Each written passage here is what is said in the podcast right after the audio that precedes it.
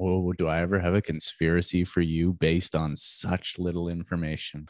I mean, I have I saw a half a second video clip and I went all over it. Some would say it's as big as the uh, falling out of Marcus Stroman and Aaron Sanchez.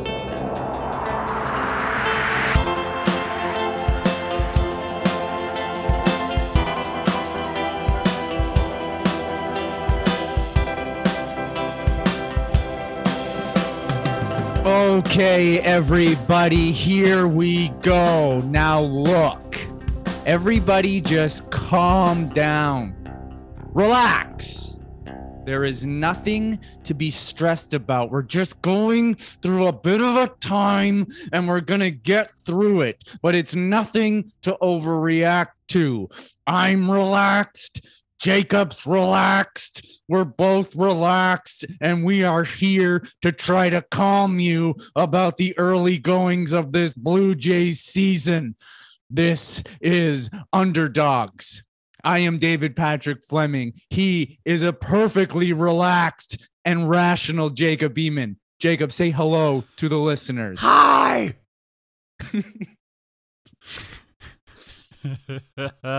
Okay. I'm just going along. I actually do feel pretty loose right now. Well, Jacob just took an allergy pill, so he's probably going to be asleep in 10 minutes, and you're going to have to listen to only me and my duck voice. Uh, I don't know. It just came to me like it was true. Uh, so the Blue Jays, they lost to in their home opener, the Dunedin home opener, 7 5 to the LA Angels. And I made Anaheim. a, Anaheim, man. It's Anaheim. it's the LA Angels of Anaheim, Well, they. isn't it? I mean, Yeah, I don't remember. they can pretend care. whatever they want. I've been to that place, man. It's nowhere near Los Angeles. You got to drive an hour. It- Oh, oh, I'm sorry. It says Toronto on the Blue Jays jersey. Are they anywhere near Toronto, Jacob? No, I think they're in fucking Dunedin. touche. Touche. All right. I made a bold claim on the last podcast that said the Blue Jays would never go below 500 all year. They went below 500 as quickly as they possibly could.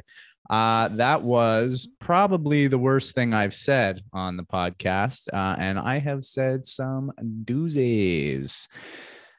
The Blue Jays lost two of three in Texas against what can only be um, described as a horrible Texas team. Um, we saw the um, Derby pitcher, Tanner Roark, just get absolutely laced. Mhm. Have you ever seen uh, a major league pitcher look like that?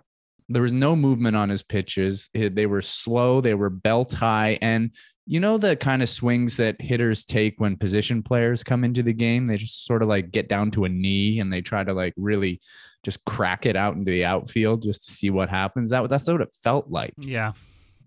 Yeah, it's rough. I mean, I've I've seen that kind of stuff before in a pitcher, and it was last year in Tanner Roark. Um, pretty much the same story happening happening so far this season. Um, just just uh, real bad, real bad. So it, it's fair to say you've only ever seen Tanner Roark like outings um, when watching Tanner Roark. Mm, I mean, I, I I didn't prepare and like think about this, so really, I all all I can see is Tanner's face when when you're talking about this. Ooh, ooh, I'm so sorry to do that to you. He's actually, you know what? He's got a handsome face. You know, Don't, Jacob. He doesn't. The- you take that beard off and you're looking at a weird but face. the beard is nice. It's sculpted nice. He's got the salt and pepper. The hair is quite nice, I will say. It's just uh-huh. everything from the chin down with Tanner that's less No. desirable to me. His sculpted beard pisses me off because I was like, why didn't you put that much effort into your pitching? Uh, and then they lost the next game. We're not going to talk about that. Let's get into this 7 5 home opener loss to the LA Angels of Lanaheim. Now, last night we had Ross Stripling on the hill. Um, he's a he's a stage up for Tanner Roark for me. Mhm, for sure. Uh, you know, his stuff doesn't look too too dominant. Doesn't look like he's going to trick too many people. In the post game uh, interview last night, he said, "Ag, I'm really tired of telling you guys I'm pitching well, but not getting results." And well, I'm tired of it too. He uh we had some big moments though. We got a a fucking rocket home run by Vladdy, Yes. Who continues to look good. Although I will, I do have some thoughts on that uh, a little bit later. We got a we got a dinger by Kevin Biggio, which I still I'm not really sold on. Definitely in the two spot. And my big problem with last night, and we can get into the Davis getting picked off, we can get into some of the pitching decisions, you know. These guys come up with a runner on second in extra innings, and they're swinging for the goddamn fences.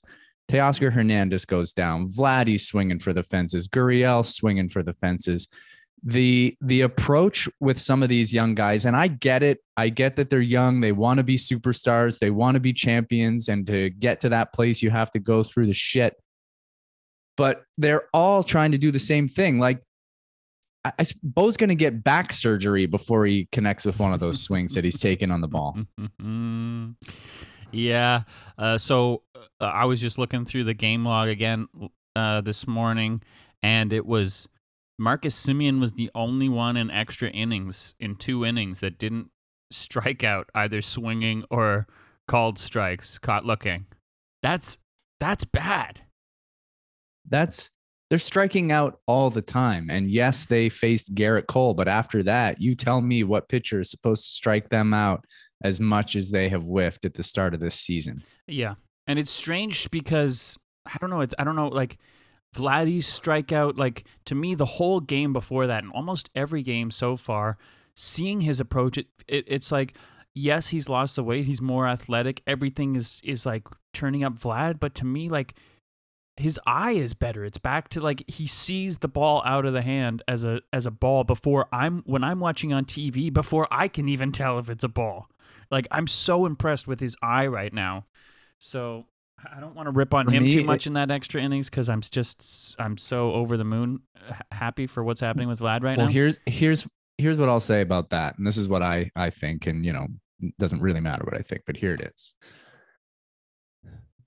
It's situational with Vladdy. Right. When when things get down to the crunch and there's a moment where he can drive in a tying run or a winning run or the game's on the line, his approach changes a little bit. And I think I don't think he's getting necessarily fooled and swinging at balls that he and at, at balls that he's like, oh, I thought that was a strike. I think he knows damn well it's out of the zone. He just wants to hit it because he's that talented. He's that skilled. Even in his RBI single at bat, he got completely fooled on uh, two pitches where he was taking these big hacks, and then he's able to just drive the ball into right field and get that run in. And I was just like, man, this kid's so good that he can do that. yeah. He's just like, all right, all right, all right. I'll just hit it. I'll just hit it. But when I watched him in that extra innings, and he he took his first hack, I actually didn't mind it. He took a hell of a rip. He was trying to tie the game seven seven. But he just seems like he is a little bit over anxious in those moments. And so my first question is for you. Who do you want up in a big moment on this team right now? George Springer. Who do you trust in a big? That's exactly my answer. That's exactly. I went down the list and I was like, nope, nope, nope, nope, nope, nope, nope, no. And I was like, it's George Give me Springer. Georgie baby. That's who you want. And he needs to teach these kids that through them seeing him do that. Yeah. Bo does not need to swing that hard, man. I get that he it's one of those things that makes him an exciting young player and that people love his two strike approach and that the the change he makes in the middle of an at bat is is is one of his calling cards in this like young part of his career. But it, instead of like trying to make people excited about you, just be as talented as you are. You don't have to swing that fucking hard. Yeah. The thing that I really noticed with Bo, and again, this is based on pure instinct right now and not looking at numbers, but I feel like he gets to the two strike count too often, like like too early. Like I feel like he doesn't like it's always 0 and 2 and we're like, "Okay, great. Now Bo's going to settle in for that two strike approach and then like he gets back in the count." But like I feel like it's rare where I feel like Bo works the at bat to get to the two strike uh, approach when it's like he's taken a ball, taking two balls, and then and then he rips one. Like it's always just feels like I feel like a bunch of the guys right now just always look at the first pitch, just like we're, we're taking that no matter what. All right, sweet, love that, love that free strike. You guys get that. Then with Bo, it's like either he rips on the first pitch, just s- sells out all, or he just watches it go in for a strike or he fouls it off. Like I just feel like it's so quickly 0 and 2 for Bo, and then like he settles in and works it. Um, that's that's what I see with Bo, and I just want to see him. I don't know, work get into some more favorable counts for him to take that big swing when it makes sense. Yeah, I, I, I don't know, like, cause you don't know the conversations that are had. You don't know that it maybe that's like one of those things where you know people say, "Man, I love how hard you swing that bat, Bo. Like you're so aggressive." And and in his first at bat when he came up, Pat Tabler said on the broadcast, "You know that's good. It gets him loose and it gets the pitcher scared. Yeah, it's like also gets him like injured and in a hole zero and one. Yeah. And so I, I think I I think it's a like a maturity thing. I don't know. I have no idea. That would be my um my guess on that.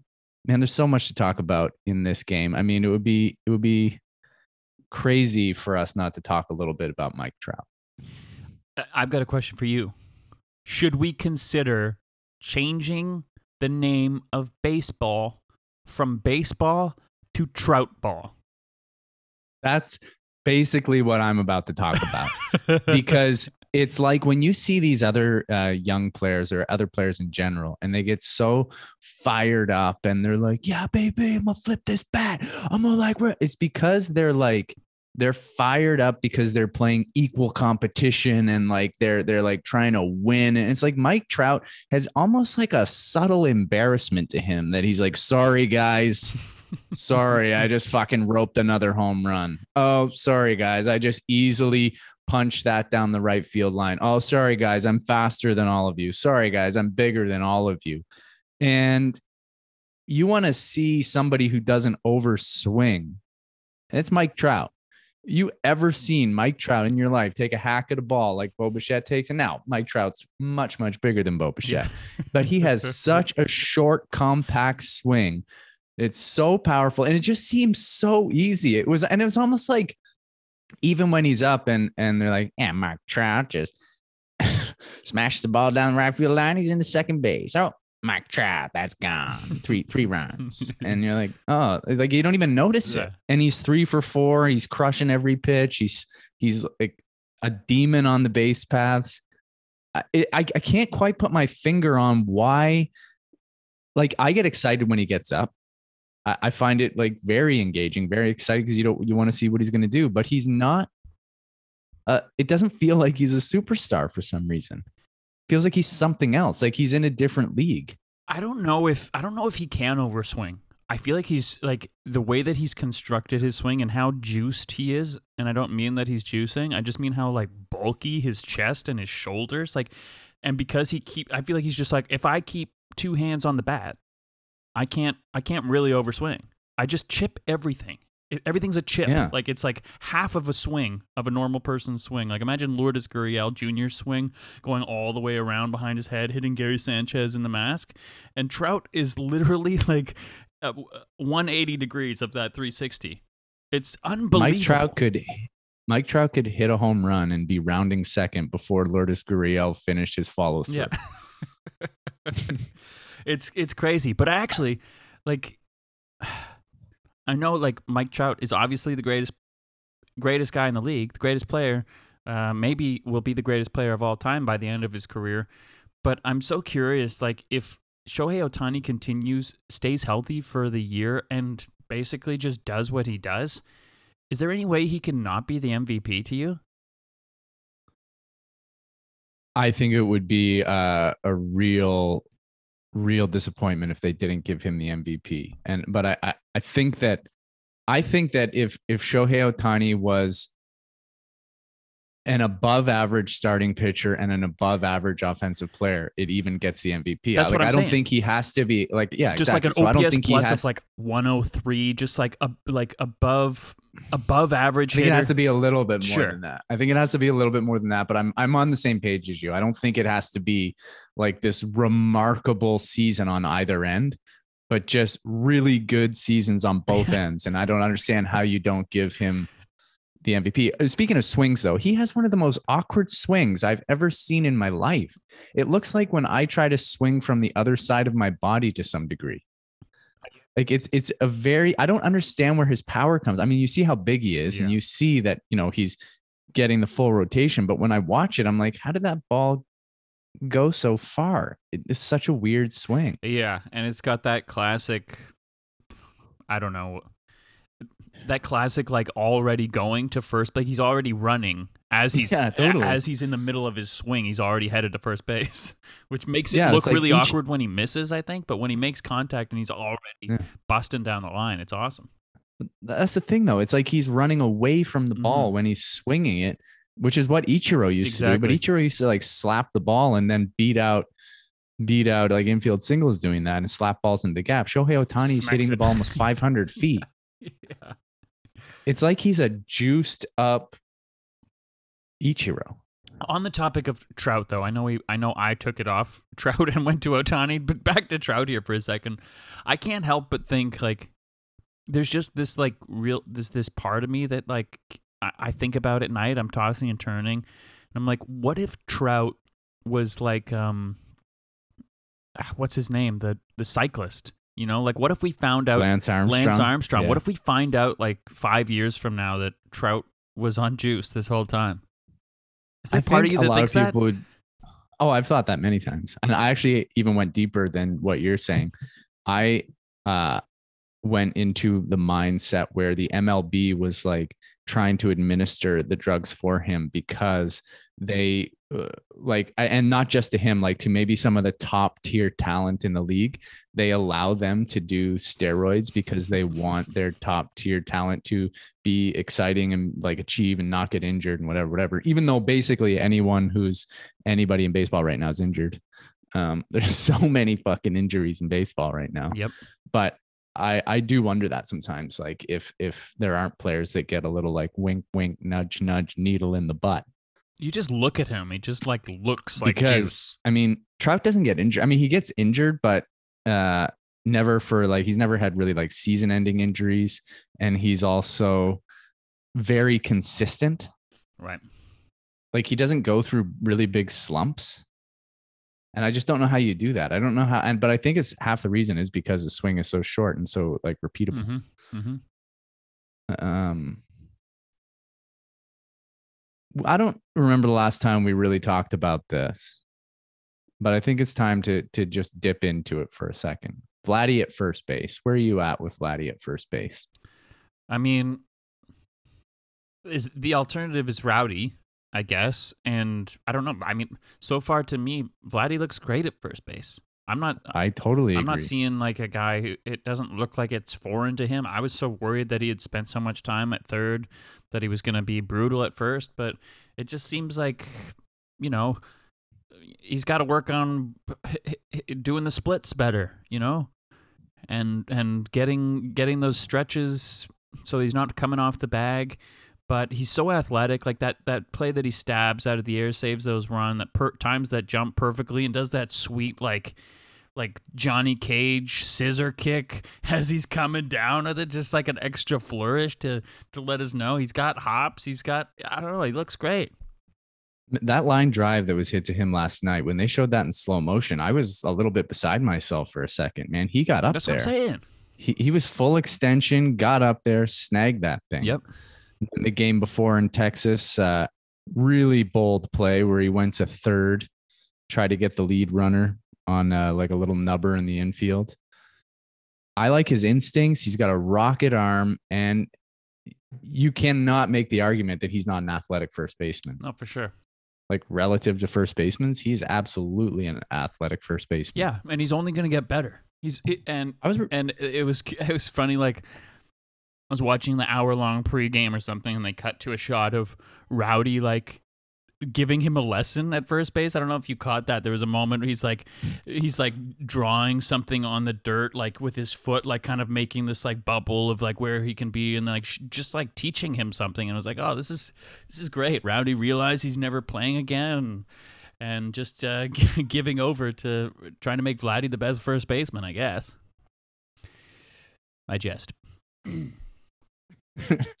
I wonder if Vladdy is putting pressure on himself to carry this team offensively because there was a time last night when he was up at the plate and like it was like the pitcher was trying to walk him and Vladdy wouldn't let him. Mm-hmm. I think that was when he got his RBI single. I think the whole team just doesn't quite trust each other yet. In one like one through nine to like keep passing that baton. Like the team just hasn't. We haven't started to gel. We haven't like got hot to the point where it's just like easy for them. They go up and like you do your job, you walk, you get a hit. Even if you do strike out, you're not worried because you know that guy coming behind you is good at what he does. Like that to me is what I felt the most in extra innings.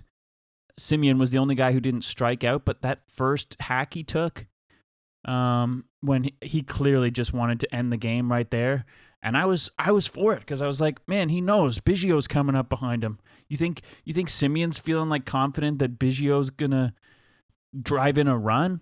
Like maybe he's gonna get on base. I don't know. It doesn't seem like that's a that's a huge likelihood right now. But I just feel like unless you got Vladdy behind you, then I don't I don't feel that confident that the guy coming up behind me is gonna get the job done.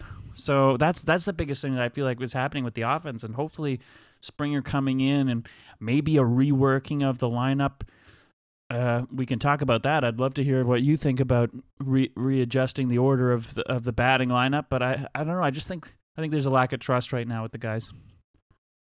I want Springer to lead off. I want Vladdy to hit second. I want Semien to take Vladdy's spot at fifth, and I want Biggio to hit ninth. That's what I want. Okay, so that's that's a little different than what I'm thinking. I'm thinking Springer leading off, Bo hitting second, Vladdy hitting third, Teoscar hitting fourth, and Semien hitting fifth. Uh, then Grichuk, then Biggio, or no, then Gurriel, then Biggio, and then Kirk. It's really funny what you just did because I do that a lot when I'm going over the lineup. I'm like, who am I missing? And it's always Gurriel. And I don't know why that is. Like he's a really great player. I mean, when he's when he's going well, he's a really, really great player. But I always my mind always skims over mm-hmm. him. Well, I feel like he's struggling a bit right now. He's not seeing the ball but that like that that's even when he's hot. I, I do that in my mind when I'm like yeah, thinking true. about the team. I was like, oh yeah, and Gurriel. hey, there's a store oh. by your house. I drove by your house today, just called Lourdes. You know that? What is that place? Yeah. coffee shop. Okay. It's the name of it's the name of his grandmother.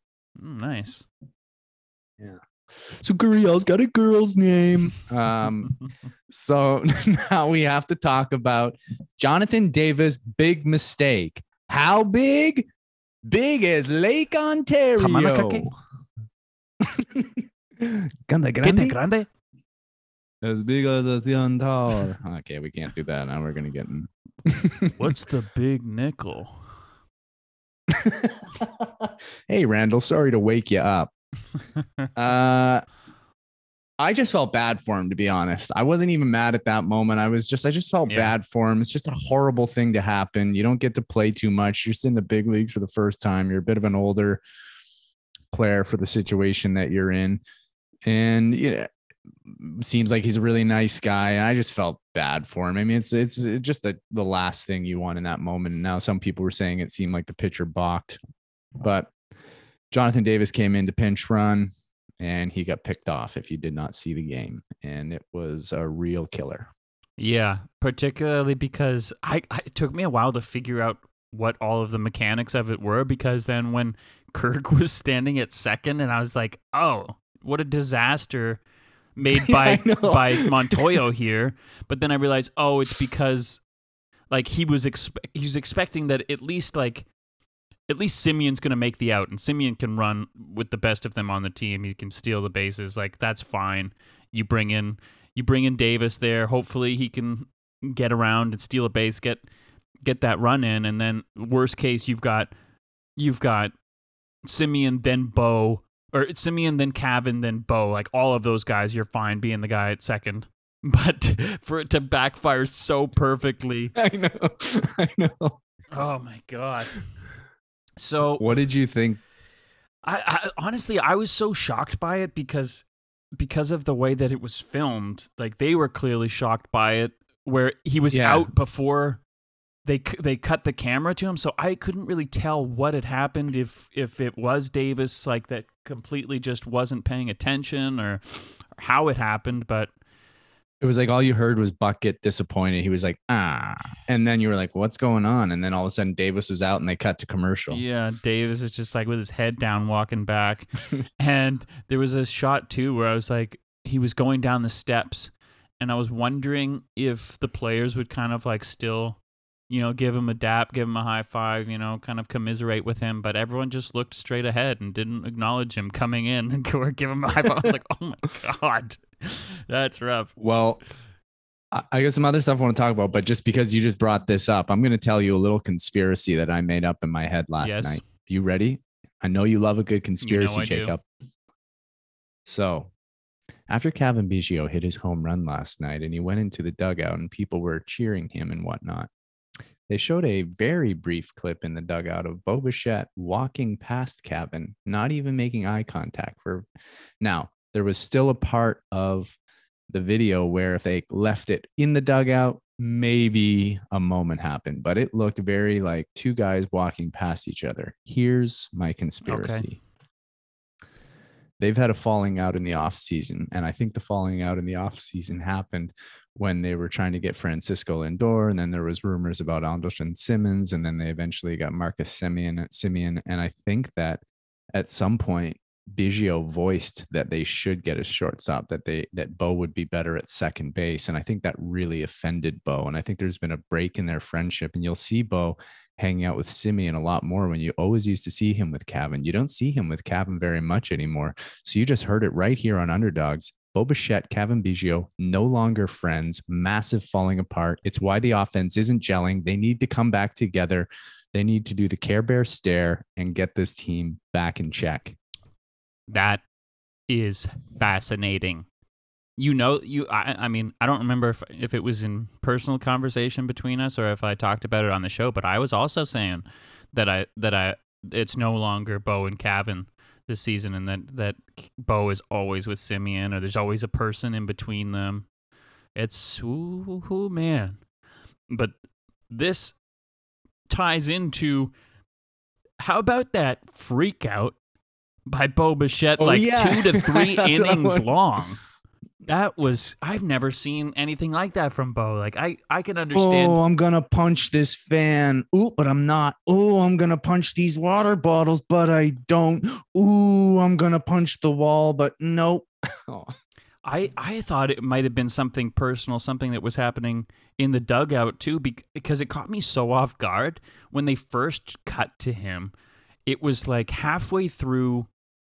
Was it Teoscar's at bat or? Yeah, it was through Teoscar's at bat.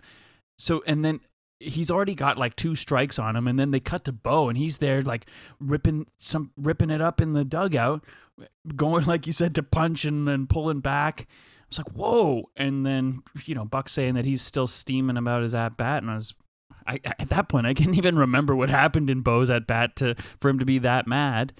But then, like, There was a very hittable pitch in the at bat, but he didn't hit it. So I guess that's the only thing they're gleaning from for that kind of reaction. but then, like, another inning later, you see him. He looks down at the water bottles. He goes. He's like, he's gonna take it, grab a water, and then he's like, oh, I'm gonna just, oh, I hate this water bottle flat. He actually wound up to punch the water bottles and like stopped his fist, like, oh, I shouldn't. and that for me was that's when I really because I really thought about this for a while last night because the the freak out started with him smashing his glove onto the uh the bench or whatever. And then he just starts pacing and with like this angered look on his face, and people gave him space and he's just going back and forth. When normally you see like players going to the clubhouse and you know do whatever they do in there to freak out. But then he sits up on top of the bench next to these water bottles. And it was almost like this is what I thought about it. It was almost like he knew the Right. camera was on. Yeah. And then he was like, Ooh, I'm gonna punch these water bottles, but I won't. And it was like, is that for us? Uh huh. Like, do you do you want us to know something about you and the and how fired up you get? It just and I was for me, I'm like, hey man, if you're gonna punch those water bottles, let's crack those water bottles. Like, let's let's have a freak Yeah. out. If you want to have a freak out, have a freak Get out. Get a bat though. Don't hurt your hands. Get a bat. I'm cool. Uh, I, I love those freakouts. Get on Sports Center. We all want to see that. but for me, it added so much more pressure to when he came up then in uh I think it was extra anything in the tenth. And he struck out Yeah. again. I thought, and he started staring at the pitcher. I thought he was gonna lose it. I I'm trying to remember because there was another moment that I remarked of that uh, just like fascinated Bo's like performance of it and what he wanted to display and what he didn't and I wish I wish that we were on video right now because I'm going to sort of reenact what happened. I don't know if this was the at bat that led to him doing the freak out, but he had the strikeout. I think it I think it was a strikeout. Then he went to go slam the bat into the ground. And then, right as he's doing that, he stops right before it gets to the ground and then looks out at the pitcher, sees that the, like, it's like he's, he realized that the pitcher was watching him and he, he didn't want, it's like he's trained himself to not let the pitcher know that he's upset, like some sort of godfather. Like never let anyone outside the family know what you're thinking. Like don't don't let the pitcher know that you're mad because that you failed. And he had this cheeky look, like he went, oh, he went, oh, and I was like looked and then like kind of like pulled back like no you're not you didn't see that did you like it was it was the it was the most fascinating thing i just was obsessed with it i I, I played it back twice because it was so weird I just wish I could remember if that was the at bat that led to him freaking out in the dugout. Youth anger in general can be pretty funny. Youthful anger is uh, is is really funny, especially like youthful public anger being televised. Mhm. And there was there was some anger like you could feel this sort of tension as the game went on and and they lost the lead and there was a time where Vladdy got walked and he yelled something to Lourdes. It was kind of like a like a eh, the me making it up is like a let's fucking go like and I and I, I think about this a lot. I think anger is a useful feeling if you can just open up to it if you can if you can still relax and be really angry as soon as you get tense and angry you're Mhm. fucked and i feel like i feel like bo is tense and angry right now Yeah. Any i don't think he's opened up to the anger anyone who's ever played golf knows exactly what that sensation is of like how you feel like you should be able to channel your anger into like hitting the ball harder, but it only makes the ball slice more and you just keep getting mired deeper and deeper. It doesn't help to be angry and, and I feel like it's the same thing with baseball.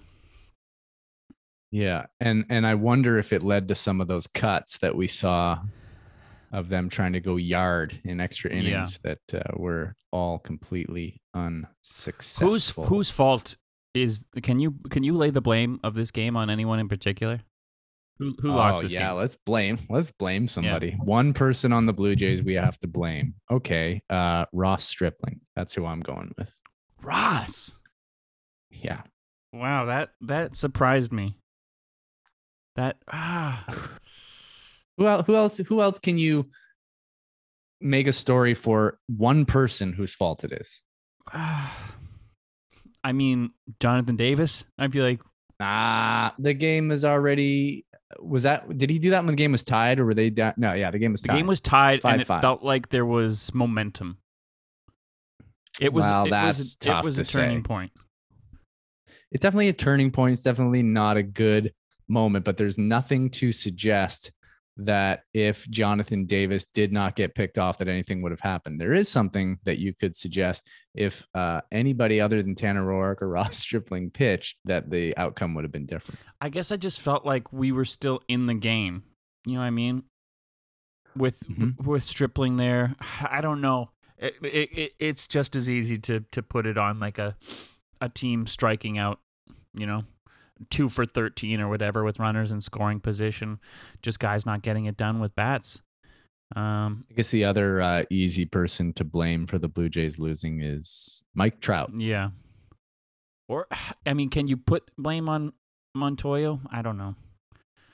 Well, what would be so? You asked me this la- today. You asked me this today. You were like, "Would I have taken Borucki out in that Yeah. moment?" There's never a moment when a game has gone on for a very long period of time and you've had a long day and you're tired where I will ever say, "Yeah, bring Dolis in." let's really let's really get this thing down to a fucking slog. Yeah. For one Um, out, just to get one last out. Yeah, I didn't like them bringing Dolis in. I didn't. It wasn't that I minded them taking Borucki out. It was that I didn't like if they had a had like let's just say as an example like Merryweather hadn't pitched or something. Yeah, for sure. But of course, you know if Merryweather hadn't pitched, Borucki wouldn't be pitching. I don't know. Borucki looked good to me. I like Borucki as a reliever. Um, I didn't need to see Dolis, especially because Dolis hadn't been that great Yeah. this year and he kills the the the vibe of the game in my opinion. I don't know if that's a real thing, but from a fan's perspective, he definitely kills the vibe Yep. of the game. But are you saying you didn't like it? yeah, I, I just I just don't do it. You know, I know I I'd rather I, I I feel like I can't say this, but I'm like I'd rather lose with Borucki doing that than have to bring in another reliever and lose that way. But of course, if Dolis came in and struck him out and and the game went on, and we had another chance to go for a win, then I don't know. But uh, I I just would I just would have left him in. I would I would have stayed with Borucki. I know he walked a guy, and he gets credited with the loss, um, which is unfortunate for him. You know, he's got a runner on second. How does that work? You know, you get you get credited for a loss if you're the losing pitcher because of I don't know. I'm just trying to figure that out. It's it's a strange system with runner on second base. Yeah, it definitely seems like an unfortunate thing with the runner on second base. But I mean, someone's got to wear it. I don't know who else you'd give it But to. how about Romano last night too? He he like he's not like I don't pin him with the loss. He came in he came in with the toughest part of the order and like he didn't he didn't have a meltdown, but he didn't he didn't come away from it clean. He didn't he didn't he looked very like you know struggling to find his way through that. My thing with Romano right now is obviously his windup works for him. It, allows him to be successful and throw the pitches that he's able to throw, high velocity, great breaking stuff. But the way that he throws allows anybody to steal on him. And now people are just doing that. It's just what they do now. They just steal on him and they leave the catcher out to dry because no one's throwing out those runners. So it's like, so now you have to change your delivery. And how long does it take for you to change your delivery and still be able to have the same success you have with your pitches? Or you just say, fuck it, I'm not changing my delivery. And now every time a base runner gets on, he's getting third base or, you know, like at least second. That's what I was thinking. I mean, because yeah, he he might not have been as great last night, but I don't think there was anything glaring. But that was really bothering me, like how how prominent his leg kick is and how, how slow his delivery is. I mean, the the runners are over halfway there before the catcher even touches the ball. Did he even has he thrown over once? I feel like I can't remember him just checking. He threw over. He did throw over last Right. night once, okay. but I don't know, man. I, I don't know what the fix to that is, and I'm sure that's like what they're dealing with too. It's like, well, what do we just hope he doesn't get a base runner on, or if we hope he doesn't get a guy who's at all fast? Can we get three out of Merryweather by any chance? I was surprised that Merryweather went uh, a second inning. I love it, man. Yeah, it's a great sign. It's a it's an absolutely great sign. It just surprised me If he, because, like I said last episode, he's he's dying. I thought about this. This is kind of have you, if you could build Merryweather up through being like a reliever, through being a closer, basically, and just like so he, he threw one inning this time, like just like making spring training be in the season, built him up. Would you do that to try and get him into the starting rotation naturally over the course Oh, of, of of this? No, I think people naturally find their spots in life, and I think that you just have to be like, that's who you are. He he had a whole bunch of years to be a starting pitcher. Didn't work out, and now he's found this spot where he's extremely effective. And I think that you should leave them there for whatever reason. It works, and don't question it. Don't try to, you know, stretch more gold out of this one coin. Just leave them there, and have a really like there. It's not. It's not a um position of like no value to have this incredible late inning reliever who can get outs at the rate that he gets Mhm. outs. So I think at his age of 29, leave it be. Yeah. That's that's Because if he's if they stretch him out, he's not throwing 99. that's sound logic. I think he's still throwing like 97, 98. I don't think so, man. No. Well, His arm his arm has never gone through that. well, we probably won't find out. I doubt there's there's any reason that they will uh, attempt to do that. So he's he still All looks right. good though, and I'm I'm psyched for him. The Jays are back at it tonight with a chance to get back to fucking 500. Uh, they're still listed as TBD. Do you know who's pitching tonight? No idea. Wait, I feel Yeah, I like they, they they said who was pitching last night, isn't it? TJ Zeuch. Wouldn't it be TJ Zeuch. Matz? TJ Zeuch. Isn't it supposed to be Matz Yeah, now? it- No, it's TJ Zeuch. yeah, let's assume it's Matz. No, it's TJ Zeuch with David Phelps It opening. just says TBD of what I'm looking at right now, and it said TBD all day. It's TJ Zeuch. That doesn't make sense. I thought that the Roark one was TBD. They wouldn't commit to that. But I think Charlie said he was pitching the first. Maybe, the but it's next two TJ Zeuch tonight with David Phelps opening. Um, So we got the comeback player of the year on the mound tonight, No, we Steven don't. Matz. We want to thank all of you, and we wanted to leave this uh, moment for the end of the podcast because this is just about the greatest thing that's ever happened to Jacob and I. So, as you've known in the last two episodes, we've asked um, for reviews to help us out. We want to communicate with you guys. We want to hear what you think. We want to we want to know that you're alive. We want to know that we're not just doing this for bots. And so we got a great review uh, the episode before, and then yesterday we get a review from a user named Ross Atkins.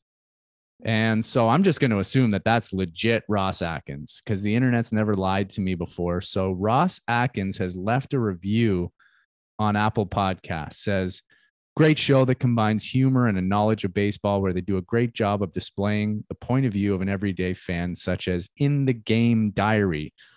Now, for new listeners, game diary is something that we are going to get back to doing. I think we're going to do game diaries again, aren't we, Jacob? I, I was wondering if we were going to talk about that. you know, I think that the fans are clamoring for it. Everyone's dying for another game diary. We did a day diary, a day in the life of of someone living through uh, lockdown. Um, and but a game diary. this is a request from the GM of the team.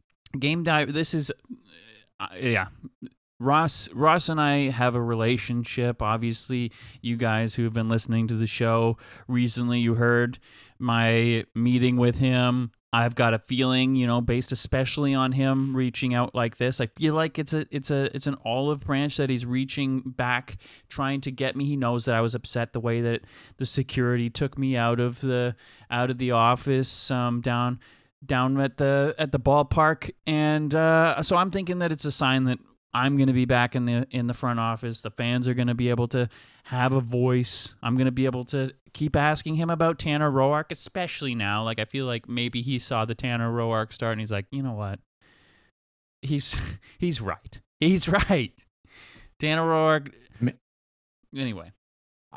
I don't see it like that. I see this him this as being like it's good that you moved on, Jacob. You're doing other things. Stick to your other things. Okay, maybe maybe you're right.